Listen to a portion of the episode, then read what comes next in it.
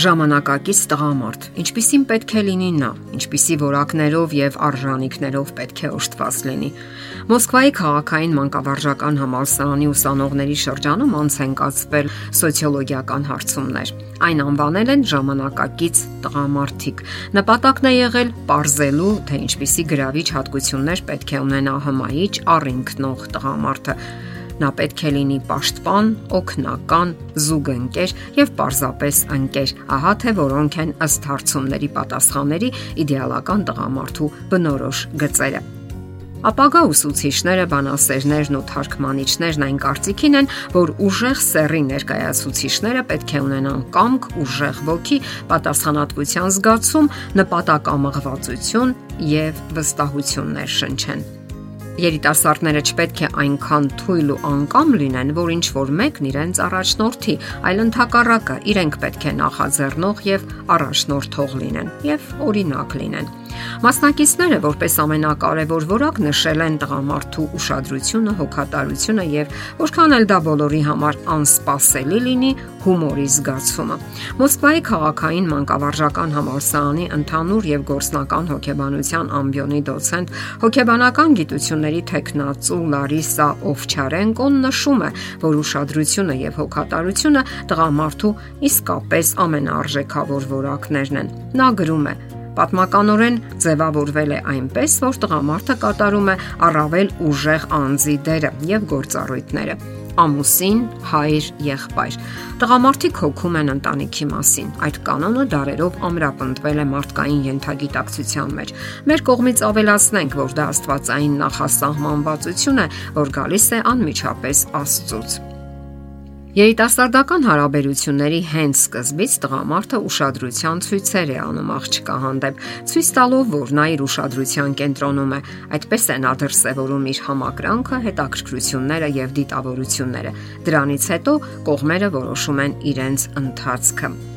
Որքան էլ անսպասելի լինի, Հումորի զգացումը մարդկային բնավորության իսկապես կարևոր որակ է եւ ճկուն մտքի ապացույց։ Այն նպաստում է հարաբերությունների ձևավորմանը, որովհետեւ համալիր որակ է եւ իր մեջ ներառում է տարբեր գործոններ։ Հոգեբան Լարիսա Օվչարենկոն գրում է. Հումորի զգացումը զուգակցվում է ինտելեկտի բարձր մակարդակի, մտքի ճկունության, շփման թեթևության հետ կանայք ուրախ տղամարդու հետ իրենց անվտանգ ու ապահով են զգում։ Դրանից բացի հումորի զգացում ունեցող եւ կատակել կարողացող տղամարդիկ կայուն աշխատանք եւ եկամուտ են ունենում։ Պատճառն այն է, որ նրանք ճկուն ու սուր միտք ունեն եւ կարողանում են արագ որոշումներ ընդունել, ինչը խիստ կարեւոր է ժամանակակից արագ փոփոխվող աշխարհում։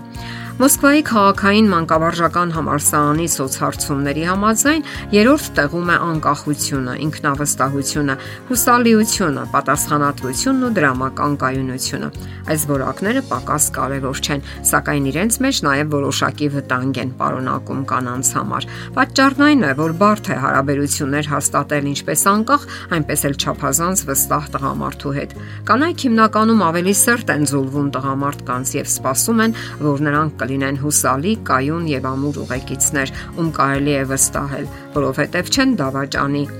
եւ հարվածներ չեն հասցնի, նվիրված են եւ կարողանում են ժամանակին լուծել հիմնախնդիրները։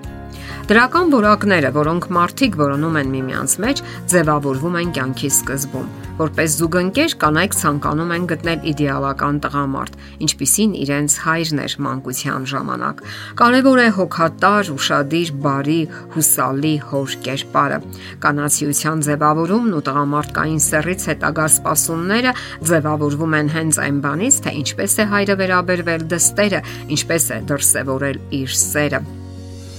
Իսկ ինչ վերաբերում է բացասական որակներին, առավել բնորոշ որակներից կանայք նշել են ագահությունը, խանդը, կոպտությունն ու անպատասխանատվությունը։ Առանձնահատուկ նշել են այնպիսի հատկություն, ինչպիսին է խափելու, կեղծելու հակվածությունը։ Հարցումների մասնակիցները իրենք նշել են, որ տղամարդիկ հարկադրված են դիմում նման միջոցների, որpիսի պաշտպանվեն հենց կանանց հարցակումներից։ Հոկեբան Լարիսա Օվչարենկոն կարծում է, որ այդ որ որակները հայտնվում են տղամարդկանց մոտ մանկության ընթացքում մայրերի հետ ունեցած անառողջ հարաբերությունների արդյունքում եւ այդ պատճառով էլ հետագայում հասուն տարիքում արդեն դժվար է առողջ ներդաշնակ հարաբերություններ հաստատել մարդկանց հետ։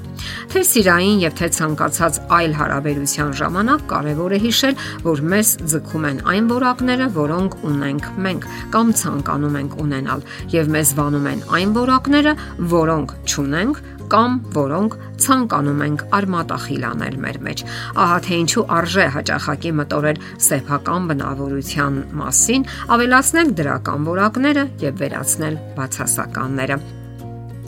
այն կարևոր է թե մեզ համար, թե մեր երեխաների, որոնց մենք կյանք ենք ուղեկցելու։ Ինչ մնում է տղամարդկային որակներին, ապա մեր ժամանակներում դրանք նաև փոփոխությունների են ենթարկվում։ Այսօր շատ տղամարդիկ են մտնում այն ոլորտները, որոնք նախկինում համարվում էին կանանց յուրահատուկ եւ ընդհակառակը կանայք են նվաճում տղամարդկային բնագծերը։ Դե ի՞նչ, ով է ժամանակակից տղամարդը եւ ինչպիսին պետք է լինի նա ավելի հաճախ մտածեք այդ մասին։ Եթերում է ընտանիք հաղորդաշարը։ Հարցերի եւ առաջարկությունների համար զանգահարել 033 87 87 87 հեռախոսահամարով։